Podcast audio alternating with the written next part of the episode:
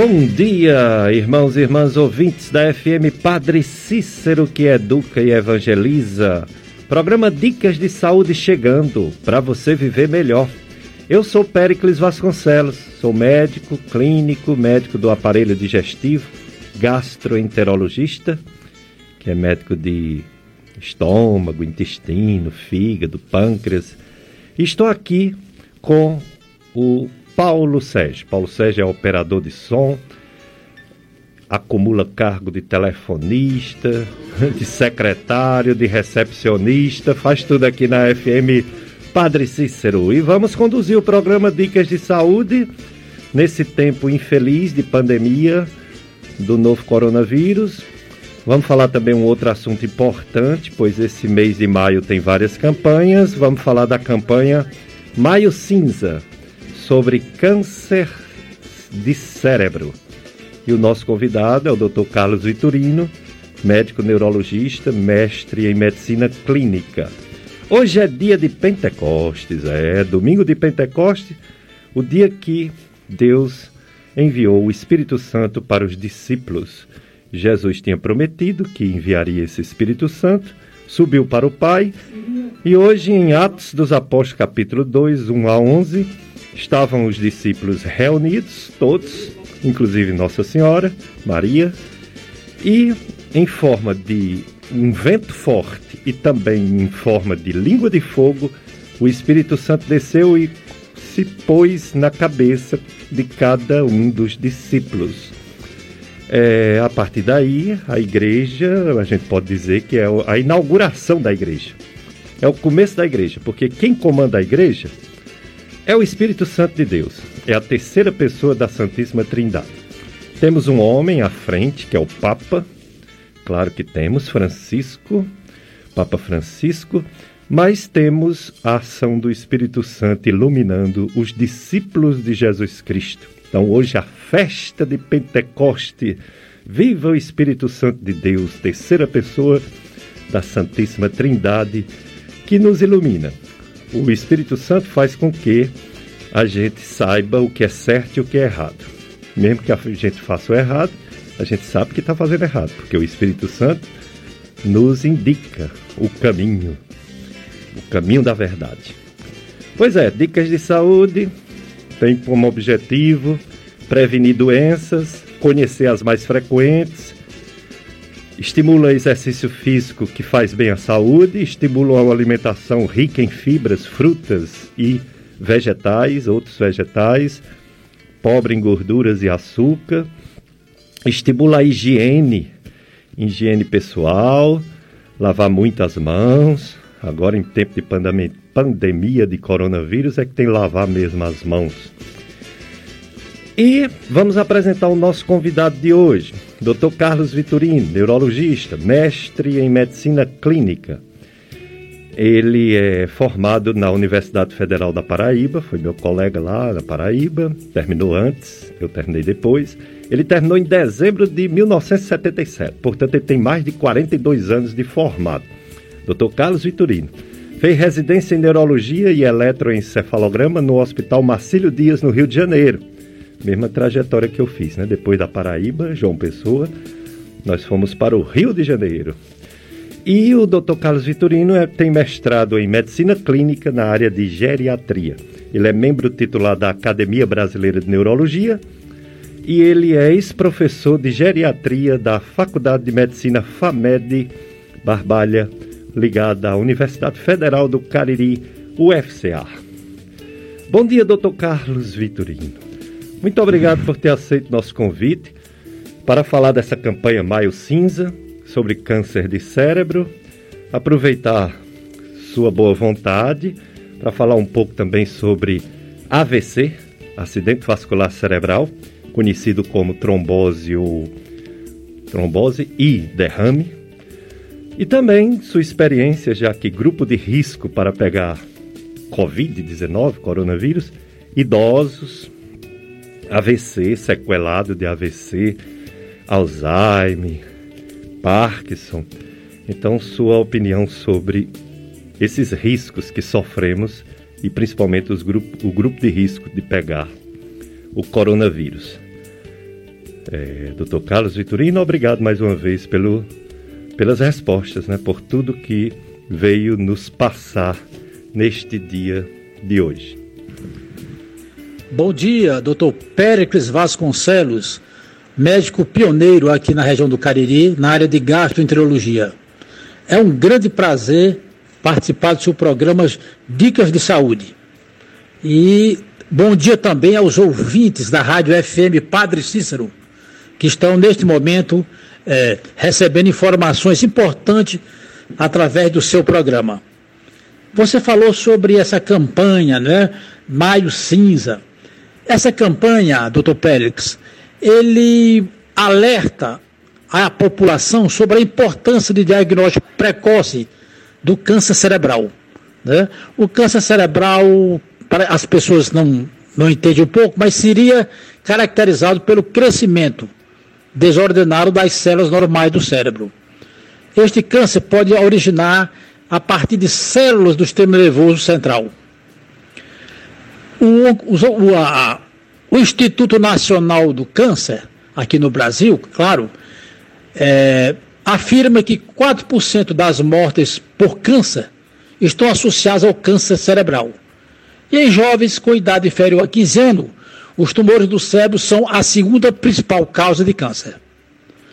Embora o percentual de prevalência não seja tão grande, mas a incapacidade e o índice de mortalidade são importantes e são elevados. Daí a importância desta campanha para é, avisar as pessoas, para alertar sobre a importância de diagnóstico precoce câncer, do câncer cerebral.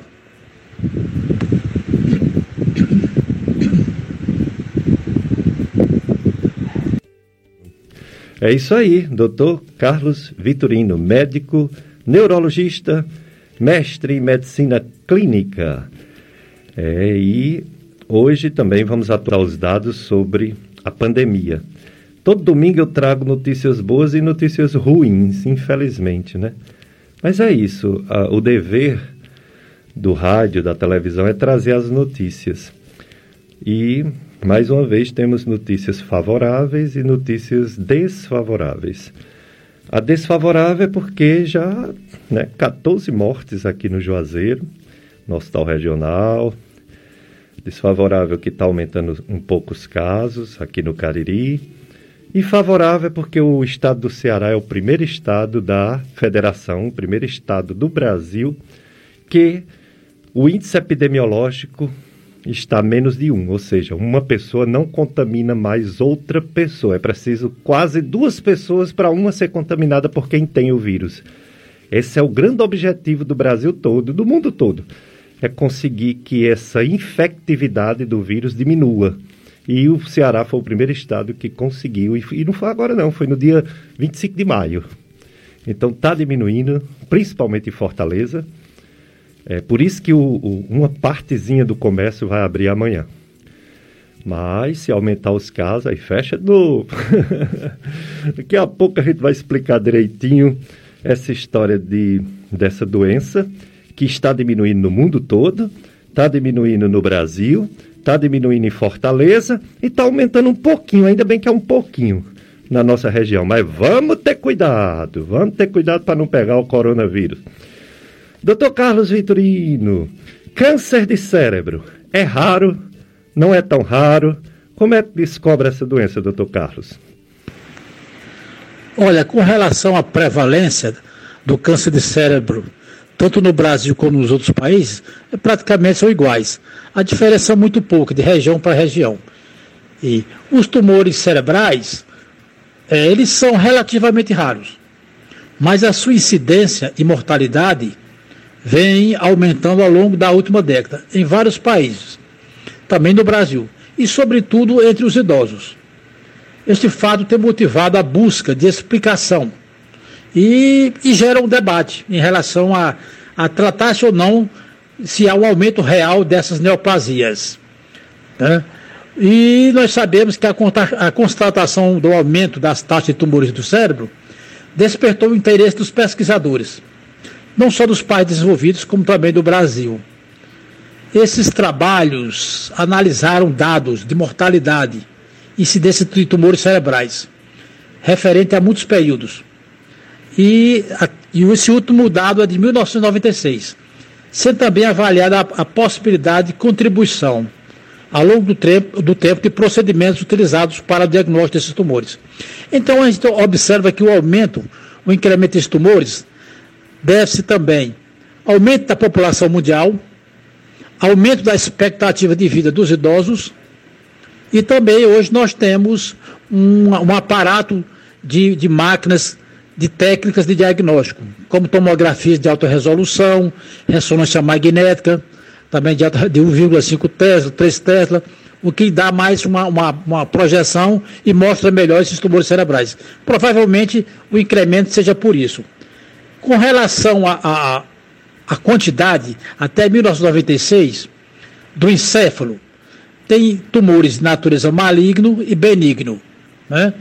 E, e comportamento incerto, natureza também não especificadas, nós temos também tumores é, é, que são das meninges, né? outras partes do sistema nervoso também. Então nós temos tumores de, de diversas localizações no sistema nervoso central. O câncer cerebral, pelo crescimento desordenado das células normais do cérebro, esse câncer pode se originar tanto do sistema nervoso central, nós classificamos como tumor primário, como pode ter origem em tumores localizados em outros órgãos é, como, por exemplo, pulmão, mama, é, é, fígado, outros órgãos, e vão para o cérebro. São tumores secundários ou metastáticos.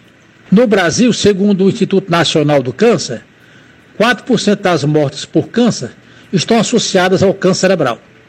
E em jovens com idade inferior a 15 anos, os tumores do cérebro são a segunda principal causa de morte. Embora o percentual de prevalência não seja tão grande, a incapacidade e o índice de mortalidades são importantes. E são alertas, né? Para a população para a necessidade de um diagnóstico precoce. Né? E com relação à estimativa em crianças, também aqui no Brasil, nós temos uma estimativa de em torno de 4% dos tumores cerebrais são em crianças. Ainda sobre as estimativas, essa estimativa é do Instituto Nacional do Câncer do Estado do Rio de Janeiro. Você veja bem, e essa estatística é de recente, é, é 2019 2020. Então, nós vemos também que existem muitos outros tipos de câncer, não só de, de, de, de cérebro, como também próstata, mama, colo do útero, colo reto, estômago, cartado oral, entre muitos outros. E o colo, o, o, os, os e fica em torno de 4% os tumores cerebrais. Dicas de saúde na sua FM Padre Cícero.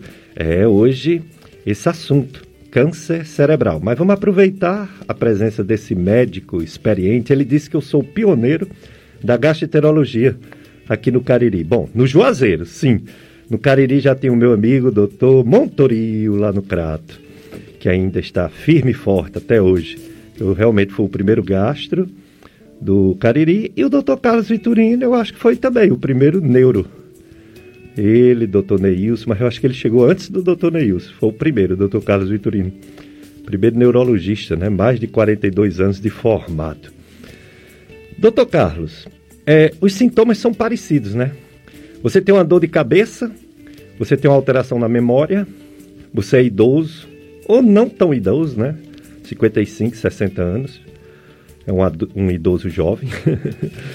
e você tem uma dor de cabeça forte, você tem uma, uma paralisia no, no rosto, na, no braço, aí você fica com medo de ser um tumor no cérebro. Mas pode ser também outra doença neurológica, não é isso? Como diferenciar?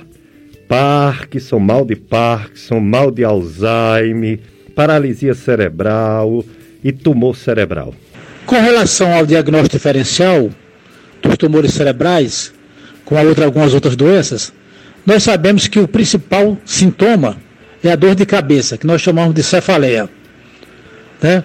O tumor cerebral, por si só, já é uma doença invasiva e ocasiona mudanças físicas, né, sociais, psicológicas na vida do portador. A dor de cabeça, nós temos que observar que é geralmente mais intensa dos pacientes com câncer de cérebro. E ao chegar o, o, pessoas que têm essa cefaleia, elas devem procurar o clínico geral ou médico neurologista para fazer um diagnóstico diferencial, saber se é uma cefaleia do tipo primária ou secundária. Em torno de 90% das cefaleias são primárias, ou seja, nenhum exame de imagem mostra uma alteração estrutural no cérebro. Geralmente são as cefaleias do tipo tensional, são as enxaquecas, as cefaleias insalvas, etc., entre outras. Agora, em torno de 10% são, são cefaleias secundárias, ou seja, geralmente são lesões expansivas que, eh, cerebrais. Nós temos diversos tipos de câncer de cérebro, que nós falaremos, uh, iremos reportar daqui a pouco sobre isso aí, e que levam a uma compressão de estruturas adjacentes, levando a uma dor de cabeça intensa essa dor de cabeça geralmente mais intensa durante a manhã e desaparece é, após vômitos, náuseas e vômitos. Alguns tipos de tumores podem provocar também dificuldade em caminhar, falar ou a nível de sensibilidade. Portanto, é importante que o primeiro sintoma é a cefaleia. E segundo, é déficit de força, é, geralmente contralateral do hemicorpo, contralateral à lesão expansiva. Dicas de saúde na sua FM Padre Cícero. Hoje o assunto é neurologia. Cabeça. É. Neurologia é o, o, o, médico que estuda, trata tumor de cérebro, dor de cabeça, mal de Alzheimer, mal de Parkinson, paralisia cerebral. É, é diferente do psiquiatra, né? O psiquiatra trata estresse, ansiedade, depressão, pânico, medo, fobia, né? Psiquiatra é médico de nervoso e o neurologista é médico de doenças da cabeça. Bem diferente, né? Embora muita gente é, mistura, né?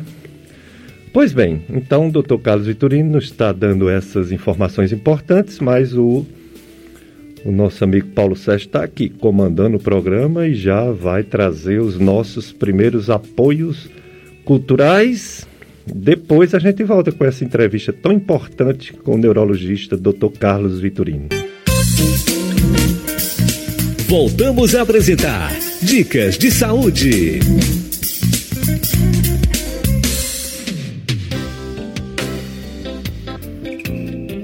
Dicas de saúde na sua FM Padre Cícero, que educa e evangeliza nas ondas do rádio. Programa Dicas de Saúde hoje, tema é maio cinza, câncer cerebral. Também as outras doenças né, neurológicas com o neurologista Dr. Carlos Vitorino, mestre em medicina clínica, neurologista formado há mais de 40 anos. Muito obrigado, Dr. Joananias, mestre em neurocirurgia, participando do nosso programa. Ele faz uma pergunta diretamente para o Dr. Carlos Vitorino. É, como você vê, doutor Carlos, as alterações na classificação da Organização Mundial de Saúde, notadamente quanto aos tumores primários, relativamente a, relativa a tratamento e prognóstico? E pergunta qual abordagem que ele preconiza hoje para gliomas de baixo e alto grau. Pronto, doutor João. Eu acredito que o doutor Carlos Vitorino deve estar ouvindo também o programa e ele vai me responder para a gente passar, né? Esse comentário valioso de um grande profissional, grande neurocirurgião, doutor João Anias, professor universitário. É porque o programa, doutor João, não é ao vivo, é gravado. Eu estou aqui ao vivo, que eu vim deixar o programa e faço uma palhinha aqui, faço uma parte do programa ao vivo mas a entrevista com o Dr. Carlos, devido à pandemia, ela é remota. Eu trago os áudios que já foi gravado previamente. Então o Dr. Carlos não está aqui na rádio, mas assim que ele fizer um comentário sobre o seu valioso comentário, Dr. João, eu lhe passarei, ok? É isso aí. É, doutor Carlos, doutor Carlos Vitorino, ainda sobre essas questões todas, né? que o doutor João, inclusive, falou. Tem tumores primários, que começam no próprio cérebro, tem tumores, é, vamos dizer assim, secundário, que vem de outra parte do corpo, né? E chega no cérebro. E tem essas outras doenças que dão sintomas aparentemente parecidos, quando dão sintomas, né? Porque às vezes as doenças neurológicas cursam muito tempo de forma assintomática. O que mais a dizer sobre esse diagnóstico de tumor cerebral e as outras doenças correlacionadas ou parecidas, doutor Carlos Vitorino? Com relação ao diagnóstico diferencial, que você acabou de falar, também tem uma coisa importante. Você falou sobre doenças, doença de Alzheimer, doença de Parkinson. Veja bem, a doença de Alzheimer é doença, são doenças neurodegenerativas, tanto a doença de Alzheimer como também a doença de Parkinson. E os sintomas são um pouco diferentes. A doença de, Par, de Alzheimer é uma doença que de, de, é, de progressiva, insidiosa. Ela inicia, num, não tem, nós não temos assim um, um quadro inicial abrupto. Ela é progressiva, inicia-se com o déficit de memória e posteriormente o paciente vai, vai ter outras alterações ao longo dos meses e dos anos, alterações cognitivas, da atenção, é, tempo espacial, juízo, entre outras. Portanto, é, o diagnóstico diferencial é um pouquinho diferente. A doença de Parkinson geralmente se inicia em um hemicorpo, a maioria das vezes. Começa com um tremor de repouso, assim como se estivesse contando moedas ou rezando o rosário, geralmente numa mão, é? de um lado das mãos, e pode também ser no antebraço. E o indivíduo pode ter também rigidez muscular, né? tem rigidez, tem uma deficiência para caminhar, nós chamamos de bradicinesia, caminha devagar, também pode ter uma postura né, para frente, né? uma postura involuntária para frente, para frente. Né? Então o diagnóstico é, é totalmente, é mais fácil diagnosticar esse tipo, a diferença de tumores cerebrais. O principal sintoma do tumor cerebral é realmente a dor de cabeça, é a cefaleia. Esse é o primeiro sintoma. Agora, essa cefaleia nós temos então fazer o diagnóstico diferencial. Se é uma cefaleia primária, ou seja, que tem a primária eh, não existe assim uma causa aparente. Os exames de imagem não mostram nenhum comprometimento estrutural, nem tomografia, nem ressonância magnética.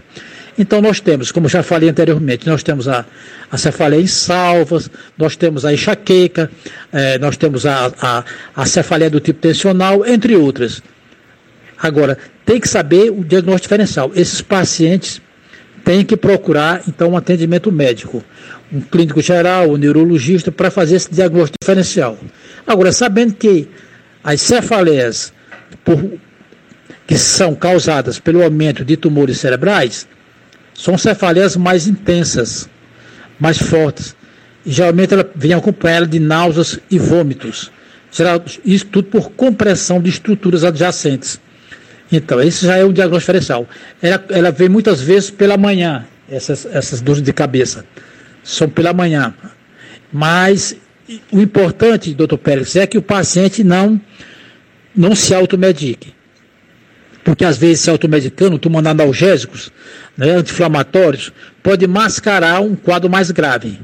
Então, procurar com urgência um serviço de um clínico, do neurologista, para fazer o diagnóstico diferencial. O exame neurológico, fazer, fazer uma fundoscopia para saber se tem edema de papila e solicitar os exames é, complementares. Os mais importantes, nós temos a tomografia computadorizada e, se for uma lesão que não, há, não veja bem na tomografia computadorizada, pede-se então a ressonância magnética, porque ela vê melhor, ela diferencia melhor a lesão e a localização. Dicas de saúde, dicas de saúde na festa de Pentecostes. Quinquagésimo dia. A palavra Pentecoste quer dizer 50. Penta. Penta é penta. Penta não é 5? 50 lá no grego é Pentecostes, né? 50 dias depois da Páscoa. Então a Páscoa, o dia do domingo de Páscoa, aquele domingo que a gente falou, já faz 50 dias. Então também é a festa da colheita do que foi plantado.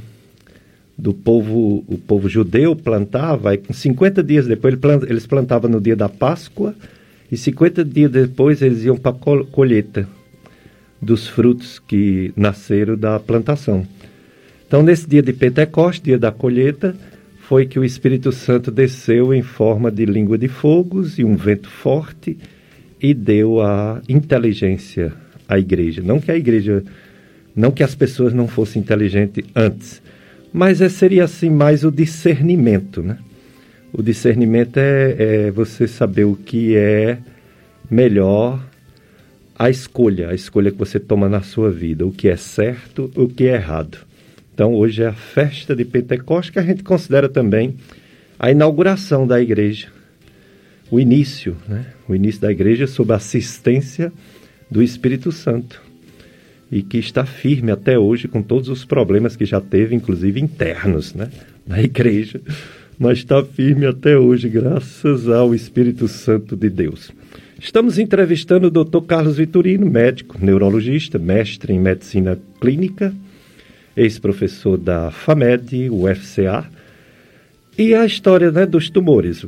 É, que tem tumor que começa no cérebro e tem outros que vêm de outros órgãos, né?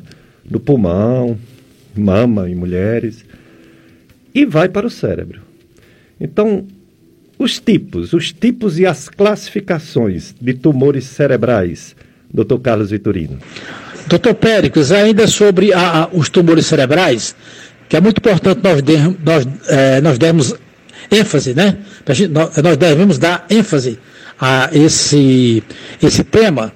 É importante saber a diferença entre os tumores que se iniciam no cérebro, que são os primários, e os outros que se, que se originam em outros órgãos, como mama, pulmão, que disseminam para o cérebro, que são os metastáticos, né?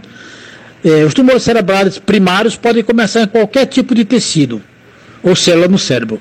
Agora, importante também nós é, falarmos um pouco sobre a classificação dos tumores cerebrais e também da medula espinhal. Né? Os tumores cerebrais da medula são mais propensos a se, desenvolverem nos tecidos adjacentes que os outros tumores. Olha, aí que existem diversos graus. Existe o grau 1, esses tumores do tipo grau 1 são tumores geralmente crescem lentamente e não se infiltram nos tecidos adjacentes. Eles podem mudar muitas vezes, e ser curados com cirurgia. O grau 2 é um tumor que também tende a crescer lentamente, mas podem se infiltrar nos tecidos cerebrais adjacentes. Eles são mais propensos a recidivar após a cirurgia do que os tumores do grau 1. O do grau 3, esses tumores parecem mais anormais, quando vistos sobre o microscópio. Eles podem crescer no tecido cerebral adjacente e são mais propensos a precisar de outros tratamentos, além da cirurgia, como por exemplo radioterapia. O do grau 4 são tumores de crescimento rápido e que precisam de um tratamento mais agressivo. Então, esses são a, mais ou menos a classificação, a, a classificação dos tumores cerebrais, né? É, com relação ao grau.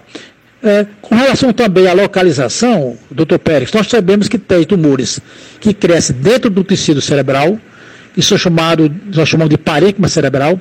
Esses tumores que crescem no parênquima cerebral nós chamamos de intraaxial. E aqueles tumores que crescem dentro da caixa craniana, mas não dentro do tecido cerebral, nós chamamos de extraaxial. Um exemplo de tumores intraaxiais são os astrocitomas.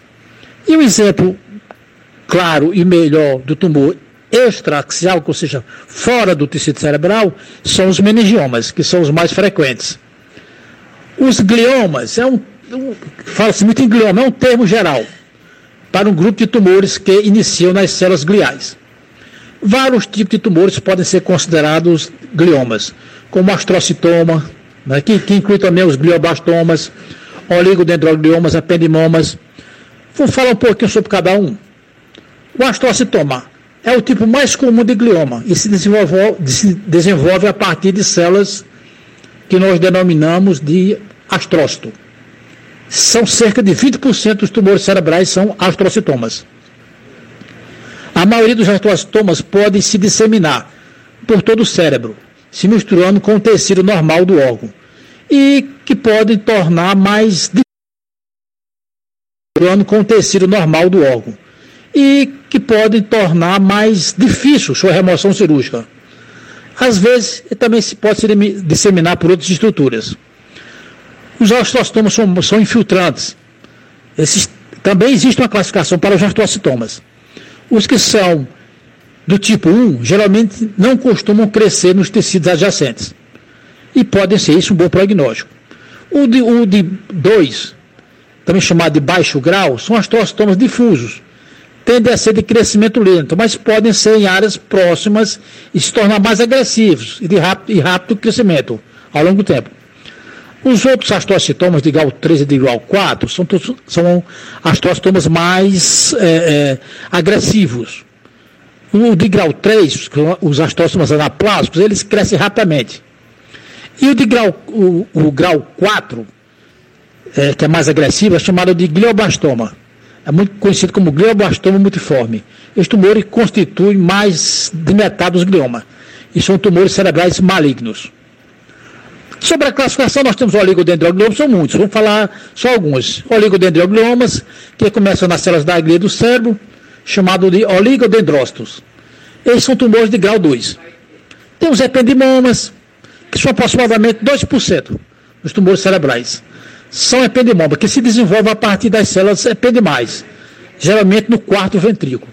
Estas células revestem o que? As paredes né, que preenchem o líquido cefalocriano do cérebro né, aqueles orifícios que nós chamamos de ventrículo, aquelas cavidades. Ocasionalmente, os ependimomas podem apresentar metástase dentro do sistema nervoso central. Os meningiomas, como nós acabamos de falar, que são tumores extraaxiais. Ou seja, ele não cresce dentro do tecido cerebral, eles crescem fora. Corresponde a cerca de 30% dos tumores cerebrais e da medula. Eles começam nas meninges, daí ser chamado de meningiomas nas camadas de tecidos que circulam a parte externa do cérebro e da medula espinhal. É o tumor, é, o risco desses tumores aumenta com a idade, acometendo cerca de duas vezes mais pessoas do sexo feminino. Em alguns casos, esses tumores parecem ser hereditários, especialmente nas famílias com neurofibromatose. Os meningiomas são muitas vezes classificados pelo grau com base como as células são vistas. Essa classificação, tumores grau 1, tumor de células que aparecem mais como normais, eh, atípicos, geralmente tem células que se parecem um pouco mais anormal, e o grau 3 são meningiomas anaplásicos, com células que se parecem mais anormais. Rapidamente, então, temos o meduloblastoma, são tumores que se desenvolvem a partir das células neuroectodérmicas, no cerebelo. São tumores de crescimento rápido, muitas vezes se disseminam ao longo das vias do líquido cefalocriano. Esses tumores são mais comuns entre jovens. Os jovens são mais propensos a meduloblastoma. Os gangliomas são tumores contendo neurônios e células gliais, denominado gangliomioma. Os chivanomas, que se formam nas células de Chivan, que são parte da mielina dos nervos cranianos. O chivanoma mais, mais famoso, esse que é o tumor do ângulo cerebelar né, chamado neurinoma do acústico. Esse é o mais famoso dos, dos chivanomas. Então, os craniofaringiomas, que crescem na base do cérebro. Esse é logo acima da hipófise. E são frequentemente diagnosticados em crianças e adolescentes. Portanto, ele acomete mais crianças e adolescentes. Ele crescendo ah, logo ali acima do, do, da, hipófise, naquela região, eles comprime, comprime estruturas, como por exemplo o quiasma óptico. E muitas vezes o paciente começa a ter problema de visão né? uma hemianopsia temporal bilateral. Os tumores cordomas, é, linfomas, é, tumores pituitários, né? nós temos o microadenoma hipofisário, quando é menor de um centímetro, o macroadenoma hipofisário, quando é maior de um centímetro, Portanto, nós temos, a classificação é muito extensa. Dicas de saúde.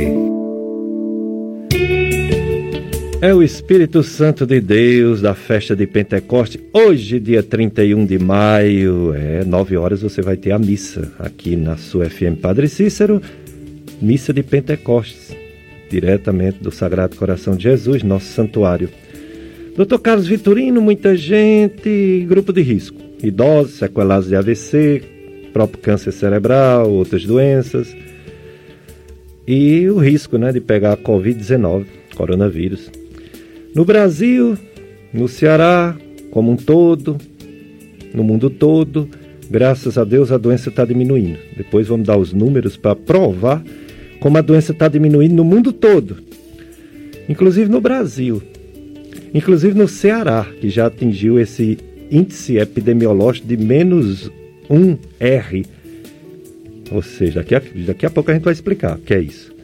Só que no nosso Cariri, infelizmente, está aumentando, aumentando 100 casos é, em semana, aumentando no nosso Cariri e as mortes também, infelizmente.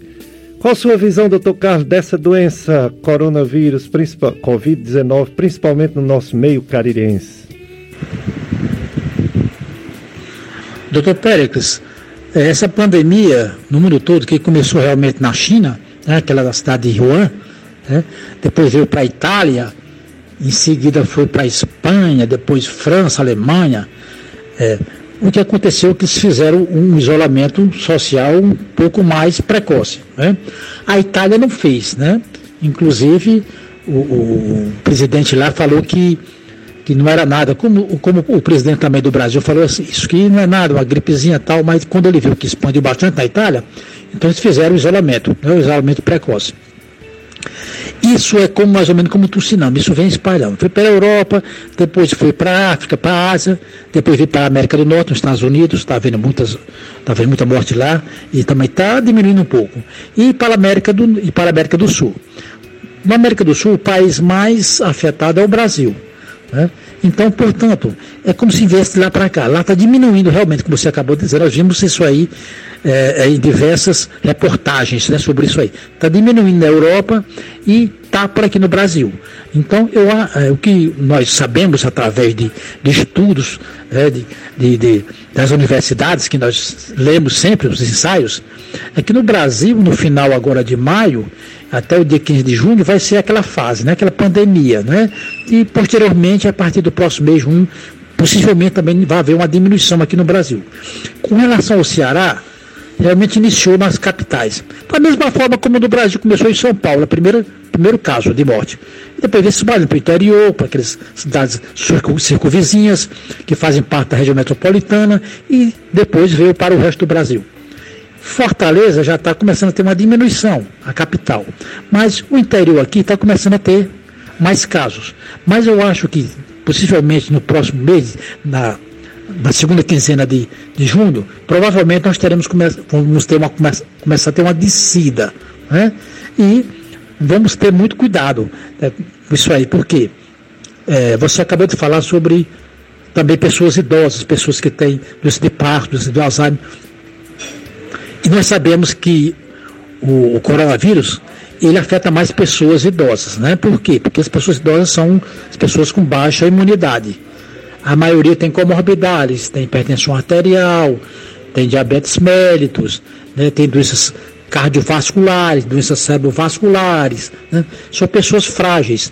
Então, a, nós temos que ter cuidado com as pessoas idosas. Os mais jovens, geralmente a doença, na maioria, não tem, são assintomáticos, têm pouca, é, é, poucos sintomas. Agora, também nós sabemos que existem jovens com baixa imunidade, tem jovens que têm câncer, né? Tem jovens que têm artrite reumatoide infanto-juvenil, né? E, e, outras doenças que, que acometem os jovens, por, é, diabetes mellitus infanto-juvenil, portanto também são pacientes, embora sejam jovens, mas que têm baixa imunidade. Temos que tomar cuidado, mas tudo parece que aqui no Brasil nós estamos numa fase de pandemia que está no pico e começando a descer. Primeiro nas capitais.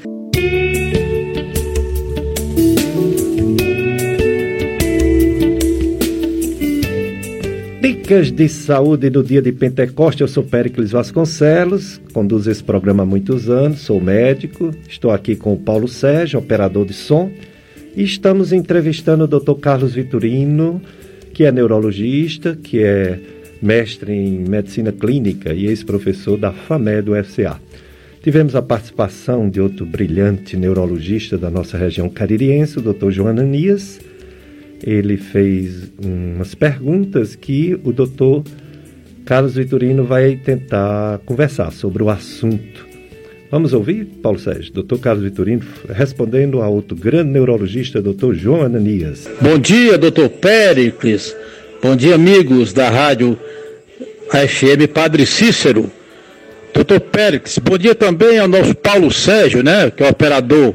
É, é, com relação ao doutor João Ananias, ele fez uma pergunta muito interessante. É um grande neurocirurgião que nós temos aqui na região, também não é o pioneiro, mas foi um dos primeiros a chegar aqui no Cariri. O glioblastoma multiforme é um tipo realmente de câncer cerebral, né? como nós falamos anteriormente, do grupo dos gliomas. Ele atinge um grupo específico de células chamadas de células da glia, que auxiliam, auxiliam na, na, na composição do cérebro e das funções dos neurônios. É um tipo de câncer relativamente raro e, na maioria dos casos, é esporádico, sendo mais frequente em pessoas que estiveram em exposição prévia à radiação ionizante. O glioblastoma multiforme é o tipo mais agressivo dos astrocitomas, o chamado é, grau 4. Esse tipo de tumor agressivo, classificado como grau 4, como acabamos de dizer, tem uma grande capacidade de se infiltrar e crescer lo, lo, ao longo do tecido cerebral. Né? Ele é, é um tumor que é intraaxial, cresce dentro do tecido cerebral. E pode causar sintomas como dor de cabeça, vômitos, convulsões, por exemplo. Agora, com relação à abordagem, o tratamento consiste na retirada total do tumor. Isso é realizado por neurocirurgiões. Nós temos grandes neurocirurgiões aqui na nossa região. Né? O Dr. João Ananias é um deles. Concomitante também com realização de radioterapia e quimioterapia. Isso é abordagem. Entretanto, devido à sua agressividade e rapidez de crescimento, dificilmente é possível haver uma cura deste câncer. Na maioria, quando é o glioblastoma mesmo, que é o tipo 4 do, do, do astrocitoma, ele tem sobrevida em torno de 14 meses aproximadamente. O que não é uma regra. E é variável de acordo com a gravidade, também do tamanho, a localização do tumor, além das condições clínicas do paciente. Ponto. E nós devemos lembrar que a medicina também tem avançado, cada vez na busca de tratamentos, tanto para aumentar a sobrevida desses pacientes com esses tumores agressivos, como para melhorar a qualidade de vida das pessoas portadoras deste câncer. Seria mais ou menos isso aí a abordagem do glioblastoma multiforme, esse tumor agressivo. Doutor Péricles, ainda relativa ao tratamento do tumor mais agressivo, que é o glioblastoma multiforme, deve ser feito o mais precocemente possível após o diagnóstico, com acompanhamento de, de neuro, neurologistas, neurocirurgiões e oncologistas. A cirurgia, que é feita pelos neurocirurgiões, consiste na retirada do tumor, visível no exame de imagem, evitando-se deixar tecidos comprometidos, sendo a primeira etapa do tratamento. O exame de imagem mais importante é a ressonância magnética, principalmente com esses aparelhos de é, tipo de 1,5 Tesla. Radioterapia também, que é feita com emissão de radiação, como tentativa de eliminação das células tumorais restantes no cérebro. E quimioterapia, feita em conjunto com a radioterapia, melhorando a sua eficácia. O quimioterápico mais utilizado é o temozolomida. Temozolomida, que é capaz de atrasar a progressão da doença. Né? Além disso, medicamentos como corticóides, convulsivantes, principalmente após a, a, a o ato cirúrgico, né, após a neurocirurgia, é, para o indivíduo não ter é, crises convulsivas posteriormente. Tá? Mas o tratamento desses tumores é feito por neurocirurgiões. E no, no Cariri nós temos excelentes profissionais nesta área. Dicas de saúde na sua FM Padre Cícero, entrevistando o Dr. Carlos Vitorino, neurologista. Doutor Carlos, as outras doenças que matam muito, coronavírus, além de matar muito, ela é assim, tudo ao mesmo tempo, né? E lota os hospitais. Nós estamos com a lotação já aqui nos três hospitais de, daqui da região do Cariri. É o, o regional, aqui no Juazeiro, o São Camilo no Crato e o Hospital São Vicente em Barbalha. E as outras doenças que precisa ir muito para o hospital, o infarto do coração, os AVCs, você já falou um pouco, os cânceres em geral, continua aí, lotando hospitais junto com o coronavírus. É complicado, né? O, o acidente vascular cerebral, quando não é o hemorrágico, que é o mais grave, quando ele é o isquêmico, que muitos conseguem fazer o tratamento trombolítico a tempo, lá no hospital regional, o único local onde tem esse tratamento. Muitos, embora melhore, alguns ou muitos ficam com as sequelas e aí passa a ser grupo de risco para pegar também coronavírus. Fala um pouco sobre os sintomas, sinais do AVC, doutor Carlos, o acidente vascular cerebral. Doutor Pélix, o acidente vascular cerebral é popularmente conhecido como derrame, né? Mas as pessoas geralmente falam o seguinte: o, acidente vascular esquerdo eles chamam muito de trombose. Enquanto que o acidente vascular hemorrágico eles chamam de derrame. Né? E a prevalência, você falou, é muito alta. Olha, veja bem, a Organização Mundial de AVC prevê que uma em cada seis pessoas terá o problema. Veja só, né? É a segunda ou terceira causa de morte no Brasil. Não só no Brasil, como no mundo. Isso, esse, esse essa, essa prevalência é ao longo da vida.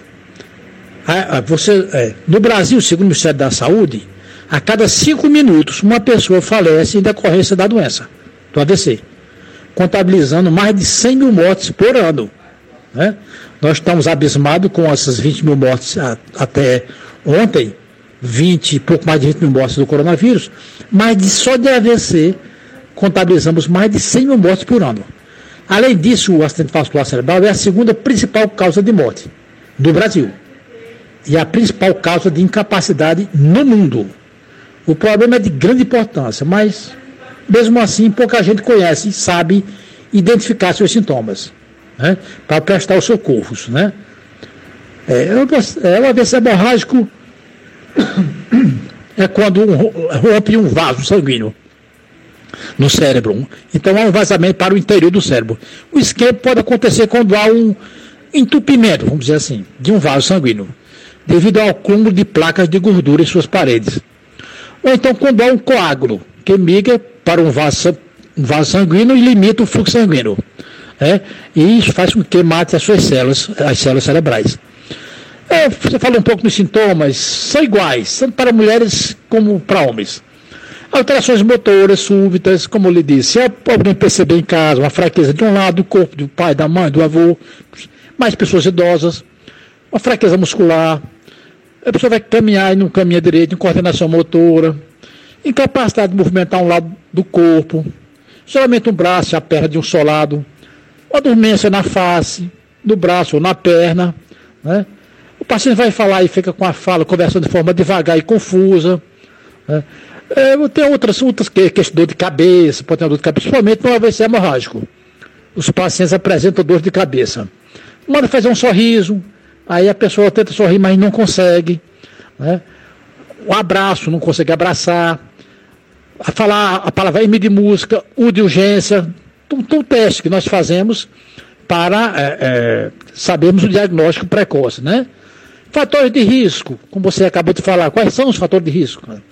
Pressão alta, diabetes, colesterol alto, lipido, é, é, os lipídios bastante elevados, tabagismo, uso de drogas, obesidade, também obesidade hoje. Ah, veja bem, sobre o coronavírus, vamos fazer aqui um parêntese. Eu ouvi, ouvi falar, inclusive, no, no trabalho, que é a segunda causa de morte de pessoas mais jovens da, da coronavírus é, é pela obesidade. obesidade né? Bom, mas vamos continuar a acontecer. Além disso, sedentarismo, o estresse também, que pode fazer com que as pessoas aumentem a, a pressão arterial, né? e há causas que não temos controles.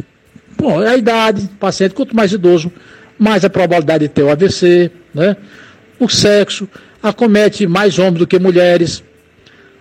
Além disso, tem fatores genéticos, né, que aumentam o risco de AVC. Como evitar isso aí, então? Você falou como evitar o cara. Obviamente, a melhor forma de driblar um, um AVC é evitar os fatores de risco modificáveis. Esse que nós podemos modificar. Mas você pode ter um AVC mesmo assim. Porém, é importante deixar claro que cerca de 80% dos casos, a pessoa poderia ter feito algo para mudar esse, esse desfecho, né? O AVC. Precisa fazer atividade física, precisa controlar o peso, controlar a gordura abdominal, você, você sabe muito bem que a gordura abdominal, né? A síndrome metabólica, né? Pode levar pressão arterial, diabetes. Tem que controlar a pressão arterial, reduzir o colesterol através da alimentação, e se não conseguir através de, de medicamentos, né? São as estatinas. Não abusar do álcool. não fumar, evitar o estresse, né? E tem sempre o acompanhamento médico. Aí o tratamento do AVC é, é, é ir ao hospital. No caso, o Hospital Regional do Cariri, porque lá tem, lá já, já tem uma, uma ala própria para AVC, já existe lá, né? Stroke, né? Stroke que chamam lá, né? Unidade Stroke. Unity, Stroke Unity, que é a unidade AVC. Tem lá e eles fazem o trombolítico em casos de AVC isquêmico. E essas são é, os, as principais como evitar, não é? Sequela. Sequela, geralmente, os pacientes ficam com déficit de força, né? Hemiplegia, de um lado, alteração da fala, nós chamamos de afasia, afasia motora, é, a incapacidade de reconhecer objeto, que seria a agnosia. Alguns têm déficit de memória, né, após o AVC. O AVC é uma das causas que pode iniciar uma atrofia cerebral, falta de sensibilidade, né? É, dificuldade de capacidade de realizar movimentos simples, chama-se apraxia, isso aí, em neurologia. E o tratamento, como eu disse, tem que procurar uma unidade o mais rápido possível. É isso aí, estamos ouvindo o Dr. Carlos Vitorino, eu, Péricles Vasconcelos, aqui com Paulo Sérgio, programa Dicas de Saúde. No dia de Pentecostes, início da igreja, sob a ação do Espírito Santo de Deus. E a gente não pode deixar de falar desse coronavírus. A Covid-19 é a doença causada pelo coronavírus que na nossa região já está realmente preocupando, já vem preocupando há muito tempo, né? É, a gente teve medo porque lá em Fortaleza teve muitas mortes, aí a gente fez aqui precocemente o isolamento social, o distanciamento. E deu algum efeito, mas é uma pandemia, é uma epidemia demais. E aí está acontecendo casos, 900 casos no Cariri, é, 12, do, 12, né? 12, 14, 14 mortes no Juazeiro, 3 em Barbalha, duas em, dois em Caririaçu, um no Crato.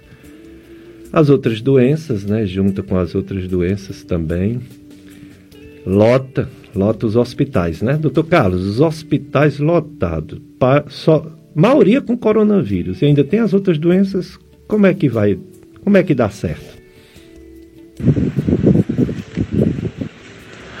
Olha, doutor Pérez, realmente isso é um grande problema. Por quê? Porque o coronavírus, como nós estamos numa pandemia, os leitos hospitalares para outras doenças, né? Porque nós não vamos deixar de ter acidentes vasculares cerebrais diariamente, né? Os, os AVCs isquêmicos, os hemorrágicos, né? os, as hemorragias subaracnoides, os infartos agudos do miocárdio e outras doenças agudas. Né? Então, isso é bastante preocupa, é, preocupa bastante a, a, nós médicos. Seria interessante que o Hospital Regional do Cariri deixasse, claro, uma, uma ala especial, não só para o coronavírus, mas também para essas doenças que são, que são prevalentes e que não baixaram é, com a pandemia do coronavírus. Isso é bastante preocupante. Você falou sobre o tratamento precoce dos AVCs isquêmicos. Realmente, é, você sabe que é interessante que as pessoas é, do seu programa, que nós estamos aqui nesse programa bastante informativo, entendam um pouquinho sobre os sintomas e sinais do AVC. Se um paciente hipertenso na sua casa, o pai, a mãe, a mãe ou o avô, começar a ficar com a voz embolada, você observa a, a comissura labial, só pa, mais para um lado. É, você começa a ver que ele está com déficit de força. Você então manda ele assobiar, ele não assobia. Manda dizer algumas palavras, essas palavras ficam emboladas. Né? Você sabe que ele é hipertenso você manda ele colocar bra os braços para frente, você observa que um dos braços está caindo, ou seja, está com menos força. Então, possivelmente esse paciente está iniciando um acidente vascular cerebral. Na maioria das vezes isquêmicos. Os AVCs isquêmicos ficam entre 80% e 85% de todos os AVCs. Os hemorrágicos, 10% a 15%. Portanto, esses pacientes devem procurar com urgência o hospital, é, é, o Hospital Regional do Cariri porque lá faz um tratamento de urgência. Esse tratamento de urgência tem uma janela. O melhor, a janela melhor seria de três horas. Em alguns congressos eles falam 4 até 6 horas, mas 3 horas seria então a janela ideal para, nós, para fazer o medicamento trombolítico, né, que é o RTPA. Mas antes, claro, que antes de fazer o RTP, ou esse medicamento, passa-se pela tomografia computadorizada. Para quê? Para diferenciar o AVC hemorrágico do isquêmico. Agora, interessante é que a, a tomografia computadorizada nos acidentes vasculares isquêmicos agudos, a tomografia muitas vezes não mostra o AVC isquêmico, só 24, 48 horas depois. Mas se o paciente tem os sintomas, ele deve fazer uso do medicamento trombolítico, exatamente para prevenir. Isso é que é interessante. Portanto, tomografia é somente para diferenciar o AVC hemorrágico. Se for hemorrágico, não faz trombolíticos. Né? Então, foi importante sua pergunta para, para que as pessoas fiquem alerta sobre os sintomas e sinais do AVC isquêmico.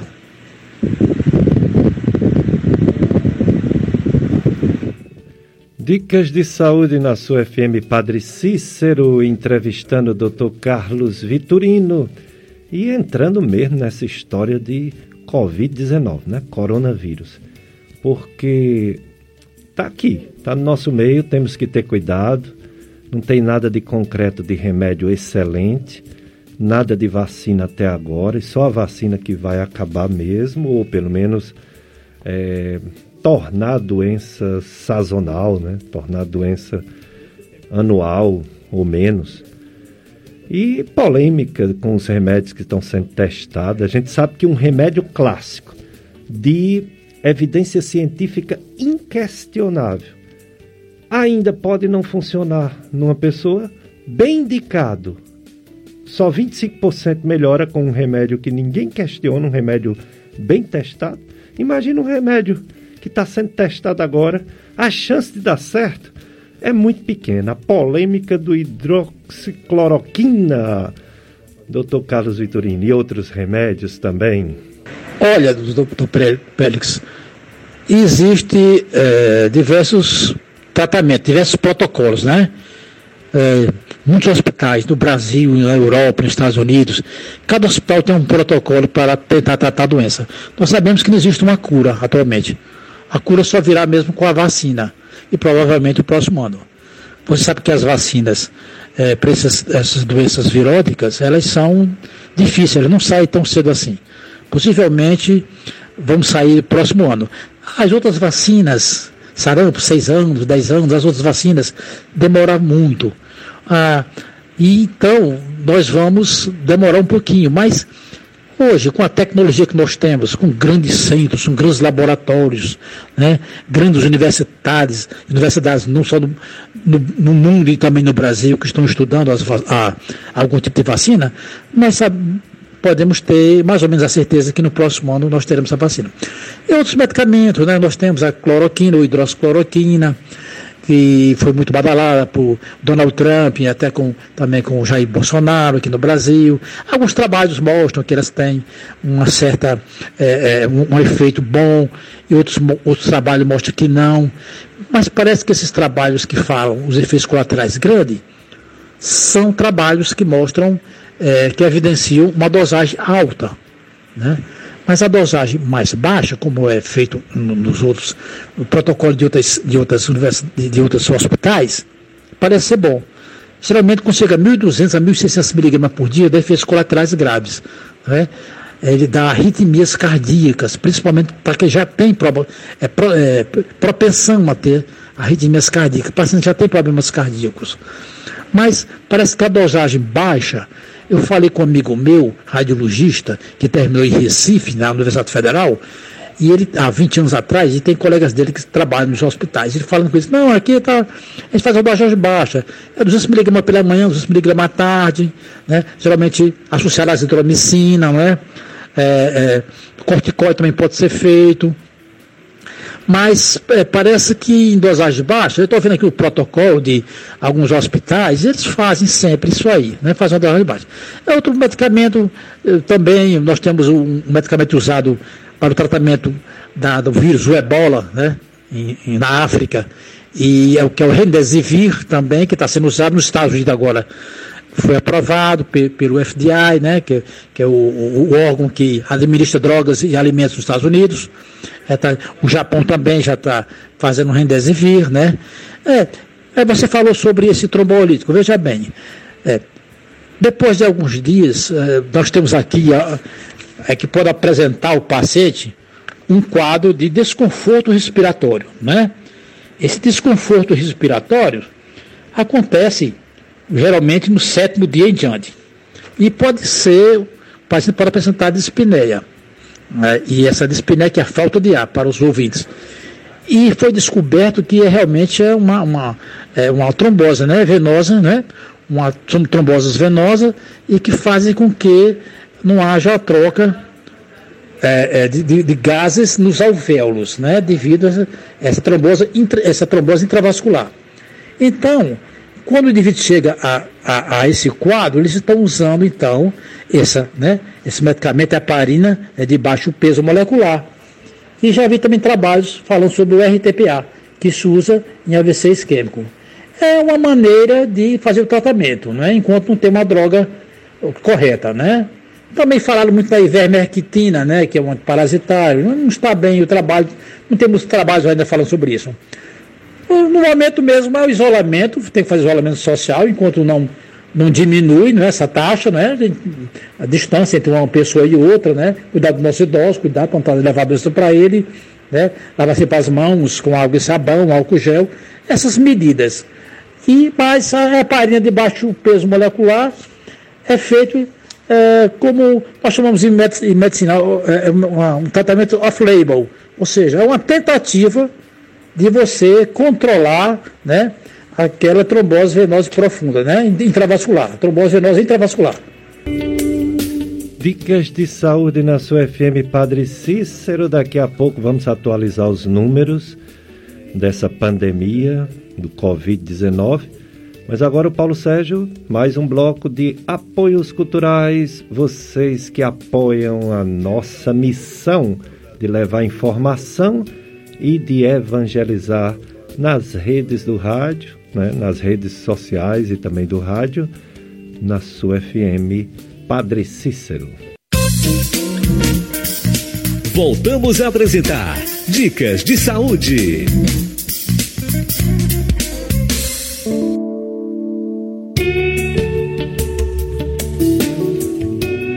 Dicas de saúde na sua FM Padre Cícero no dia de Pentecostes. Festa de Pentecostes, daqui a pouco a missa, nove horas. Santuário do Sagrado Coração de Jesus, todas as igrejas, rádio, televisão, internet, você acompanha a festa de Pentecostes, é, de onde você estiver. Nós temos os rádios nets, que você, onde estiver, você pode acessar não só a FM Padre Cícero, mas todas as rádios, né? Pois é, e o coronavírus? A Covid-19, graças a Deus, está diminuindo no mundo, mas ainda está matando muita gente, infelizmente. Na semana passada eu falei que mais de 5 milhões de pessoas estava no mundo com o coronavírus. Agora já passou de 6 milhões e 3 mil. Parece ser aumentando, né? Parece não, está aumentando, mas é mais lento do que antigamente. 5 milhões e 200 mil para 6 milhões e menos de 100 mil, 3 mil, está aumentando lentamente. As mortes aumentaram de 340 mil na semana passada em todo o mundo para 367 mil.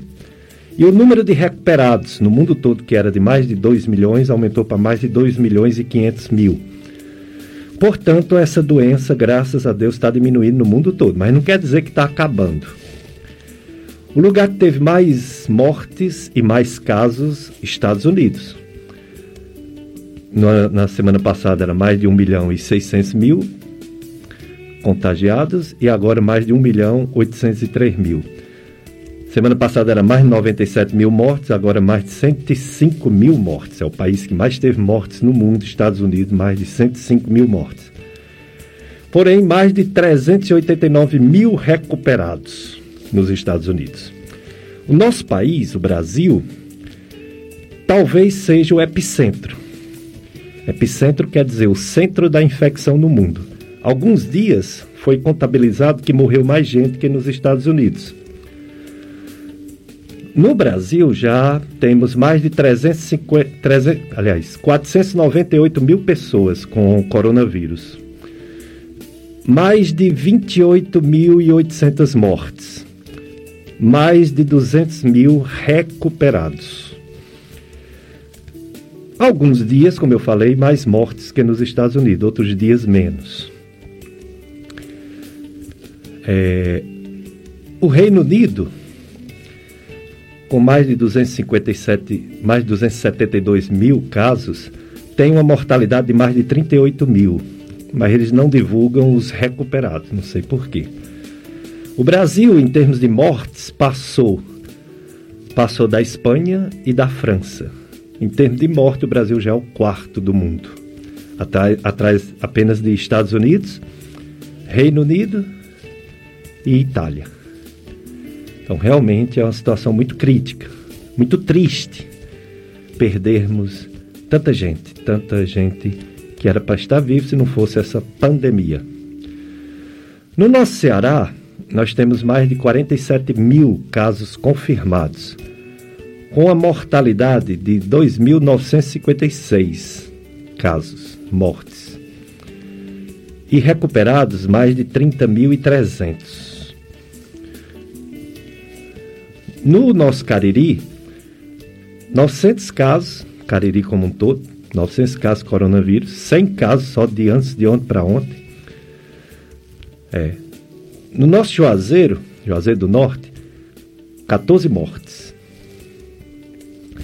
De ontem para hoje, de antes de ontem para ontem, 37 casos novos. Duas mortes registradas, mas nenhuma das duas foram ontem. Foi alguns dias atrás e foi confirmado ontem pelo teste. Temos cinco pessoas hospitalizadas com coronavírus, temos 173 se recuperando em casa, temos 106 totalmente recuperados, mas ainda temos é, suspeitos 131. E ao todo temos 298 casos de coronavírus no Juazeiro. No Crato temos 71 casos, 15 curados, aliás, é, 15 curados, uma morte no Crato e 79 suspeitos. Em Barbalha temos uma morte, é, 109 suspeitos, 35 recuperados em Barbalha. Caririaçu, duas mortes. Em todo o, o Cariri, em torno de 23, 24 mortes. Realmente é muito triste. Mas, no meio dessa tristeza e, e desse desespero, algumas boas notícias. Duas, pelo menos, excelentes notícias. A primeira é do nosso estado do Ceará. Finalmente, o nosso estado, finalmente não, assim, o primeiro estado no, no Brasil que a taxa de contágio do coronavírus, o R diminuiu de 1, menos 1, foi no nosso estado do Ceará. E foi desde o dia 25 de maio. No dia 25 de maio, diminuiu o contágio da doença no Ceará. Como é isso? Quando a doença chega numa região, de forma como chegou em São Paulo e em Fortaleza e no Rio de Janeiro, cada pessoa contaminava no mínimo três pessoas, às vezes até mais de três. Depois caiu para 2. No Brasil, o índice até o dia 26 de maio era 1,89. Quer dizer, cada pessoa contaminava duas, ou pelo menos uma, né? No Ceará, uma pessoa não contamina outra mais. O índice agora no Ceará é de 0,92, ou até menos, porque está caindo. Isso significa que uma pessoa com coronavírus se tiver contato com duas, uma das duas pega, não as duas. Quer dizer, isso logicamente vai diminuir o contágio e o número de pessoas que vão pegar a doença. Isso é muito bom. Isso vai acontecer no Brasil todo, em breve. A diminuição dos contágios, a diminuição da doença. É uma boa notícia. Outra boa notícia é o número de mortes que voltou a cair. Voltou a cair. O número de mortes, para vocês terem uma ideia, ela chegou, nos últimos três dias, ela chegou a ser de 539 mortes, quer dizer, em torno de 180 mortes por dia. Mas ela caiu para 331. Então, em torno de 110 ou menos. Porque se ela caiu, e, e o Ministério da Saúde dá o número de mortes por dia, todo dia, se ela caiu, ela caiu mais do que essa divisão por três, ou seja, está em torno de 80, 90 mortes no, em todo o Brasil por dia. Então, quando o Jornal Nacional ou qualquer imprensa, rádio, televisão, diz que morreu 956 pessoas no Brasil em um dia, não morreu naquele dia. Naquele dia é o registro. Essa história de que o Brasil por quatro dias morreu mais de mil pessoas essa história não está bem contada. É o registro. Realmente morreram do, do, do Covid-19. Mas não foi em um dia, não foi em 24 horas. Em 24 horas está morrendo em torno de 80, 90, no máximo 100 pessoas. Veja a diferença. Essa é uma boa notícia. Voltou a cair esse índice que o Ministério da Saúde coloca no site. Você acessa Covid Ministério da Saúde, ou então Covida Fiocruz. E você consegue pegar a curva de morte, a curva de casos novos e até a curva de pessoas internadas por doença respiratória aguda grave. E aí você percebe que está diminuindo o número de mortes. Está aumentando o número de casos novos porque aumentou os testes no Brasil mas o número de mortes está diminuindo a cada dia e isso é muito bom. Mas a nossa região caririense, ao contrário, porque chegou um pouco depois, atrasou um pouco a doença aqui. Tudo que a gente fez de certo, inclusive para controle da doença.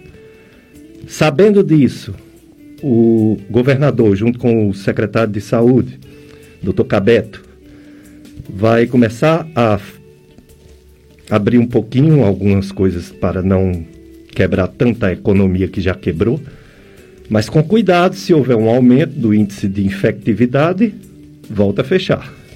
Mas é boa, uma boa notícia, sem dúvida. Então, voltando a falar com meu amigo Dr. Carlos Vitorino, eu perguntaria para ele o seguinte: é, nossa região, né, do Cariri, Parece que aquela história de ter medo de Fortaleza, que tinha muitas mortes, foi bom para a gente, porque apesar de ter casos novos aumentando todo dia, está aumentando assim 30, 35 somente. E graças a Deus as mortes não são muitas, embora infelizmente toda morte é, é uma tristeza. E aí, doutor Carlos? Cariri. É a nossa região do Cariri. É, foi é, exatamente, você acabou de falar uma coisa importante. Começou em Fortaleza, né? Nós tivemos muitos casos em Fortaleza e chamou muita atenção. Todos ficaram é, é, desesperados, é, abismados com esse número de mortes em Fortaleza. E foi muito bom o que a Secretaria de Saúde fez aqui em Juazeiro Norte, que foi o isolamento social quase que precoce, né? Foi bom. Isolamento social, nós temos é, menos casos, né? Por habitantes aqui, até agora parece que nove mortes aqui na região, né, no Juazeiro do Norte, né, e, e, poucas nessas cidades vizinhas, duas, um aqui, duas, outra lá. Quer dizer, não são muitas, não, não há, não está ocorrendo muita morte aqui. E eu acho que isolamento seria bom, pelo menos até o final do mês, né, desse mês de, de, de, de maio, né, e em junho, quando baixar essa taxa, tentar fazer uma abertura gradual, né? não pode ser de vez, gradual. E sempre fazendo distanciamento social, distanciamento entre as pessoas, né? os idosos controlando ficar em casa, uso obrigatório de máscara, né? na fila do banco, ficar entre um metro e meio, dois metros das pessoas, nos supermercados, lavar as mãos com água e sabão, álcool gel, se não tiver na rua, usar álcool gel, né? Ao tossir, não, não colocar, tossir de lado ou sobre o cotovelo para não outras pessoas não, não ter as gotículas, não, não afetar outras pessoas. Quer dizer, eu, eu acho que nós estamos no caminho certo. E eu vi um trabalho hoje é, da Universidade dos Estados Unidos falando o seguinte, que possivelmente daqui 30 dias vai reduzir bastante o número de, de contaminados na Europa. vai praticamente zerar da Europa. Mas continua ainda aqui, na América, na América Latina, né? principalmente aqui na América do Sul, e o Brasil, né? Então, nós estamos na, naquela tendência, né? O pico foi alto, agora estamos descendo devagarinho. E como vem para o interior, por último, eu acho que nós devemos continuar com esse confinamento até o final do mês. E no próximo mês, se tiver bem melhor, menos contaminados, vamos abrir é, é, o comércio e vamos de, devagar, tendo todas aquelas medidas que estão sendo feitas em capitais, como Belo Horizonte. Belo Horizonte foi um exemplo para o Brasil. Fizeram o confinamento com urgência. E lá, uma capital grande, né? É a terceira, a quarta capital do Brasil, né? É, em população, está praticamente controlado. Então, isso é muito bom. Eu acho que nós vamos, é, se Deus quiser, a partir de julho, ter poucos casos aqui na nossa região.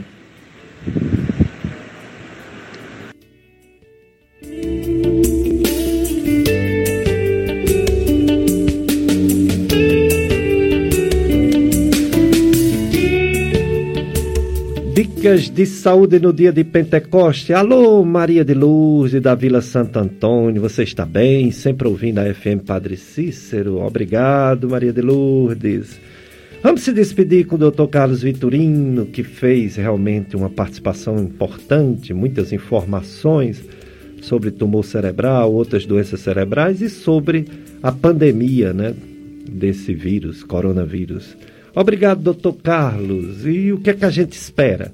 Quando é que a gente vai ter um pouco de paz e diminuir o medo dessa doença desgraçada, doutor Carlos?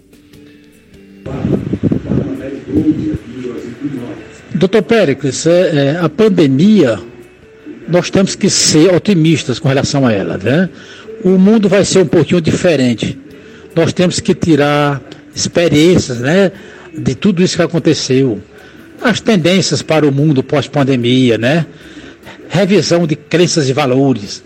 Essa crise de saúde pública é definida por alguns pesquisadores como um reset, né? Então, uma espécie de divisor de águas.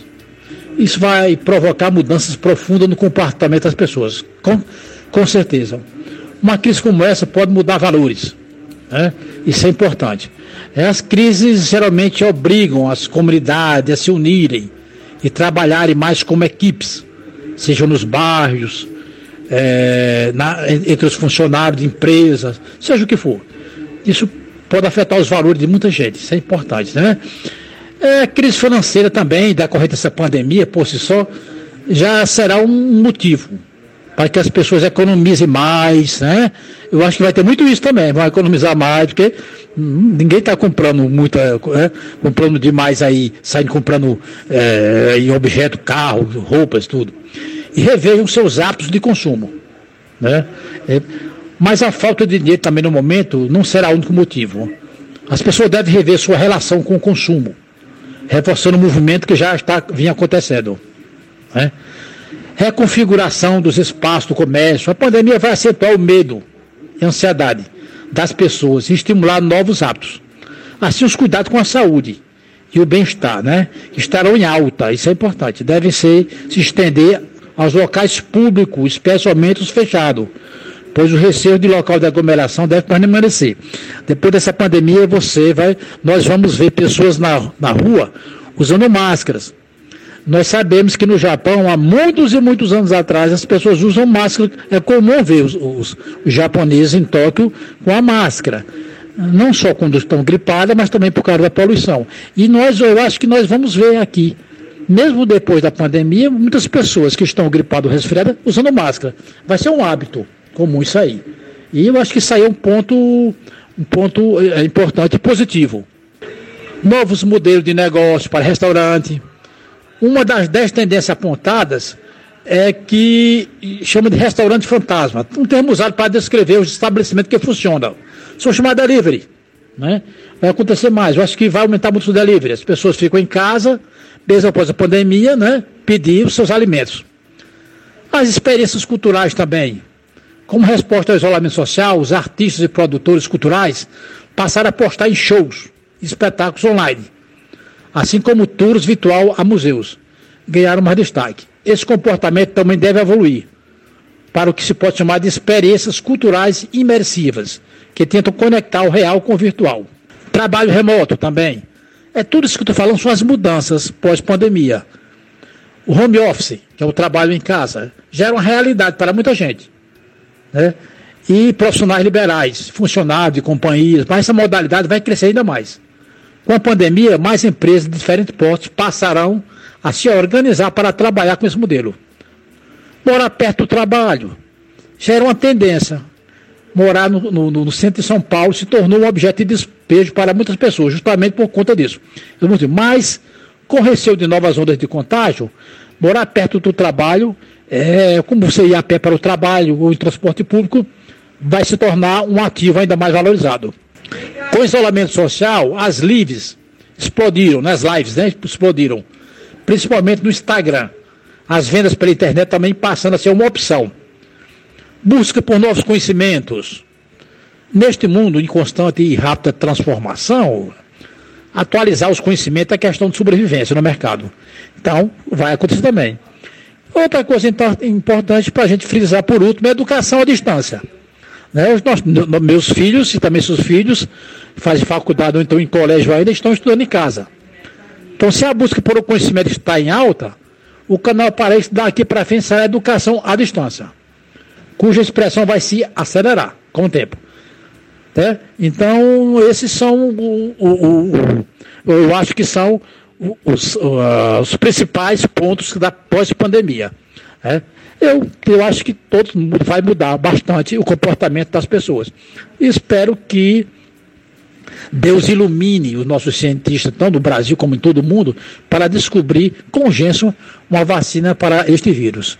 E eu agradeço mais uma vez a participação desse programa Dicas de Saúde, que é bastante é, é, é escutada pelos ouvintes, não só do Cadeia, mas de todo o Brasil. Agradeço a pessoa pessoalmente. Um bom dia para todos os nossos ouvintes. Um abraço a todos. Muito obrigado. Obrigado, Dr. Carlos Vitorino, pela sua participação. Obrigado, Paulo Sérgio, aqui também conosco, conduzindo o programa Dicas de Saúde. Você pode pegar o nosso, a nossa rádio no Rádios Nets e depois você pode ver novamente esse programa no, no blog do Tony Santos, Clube Sintonia, né? E também no YouTube, nos podcasts, podcast do Tony e podcast do YouTube da Gastroclínica Vasconcelos. Domingo de Pentecoste, que o Espírito Santo seja o nosso condutor, o nosso esclarecedor seja a nossa alegria, hoje e sempre. Feliz domingo de Pentecoste para todos, um abraço para todos.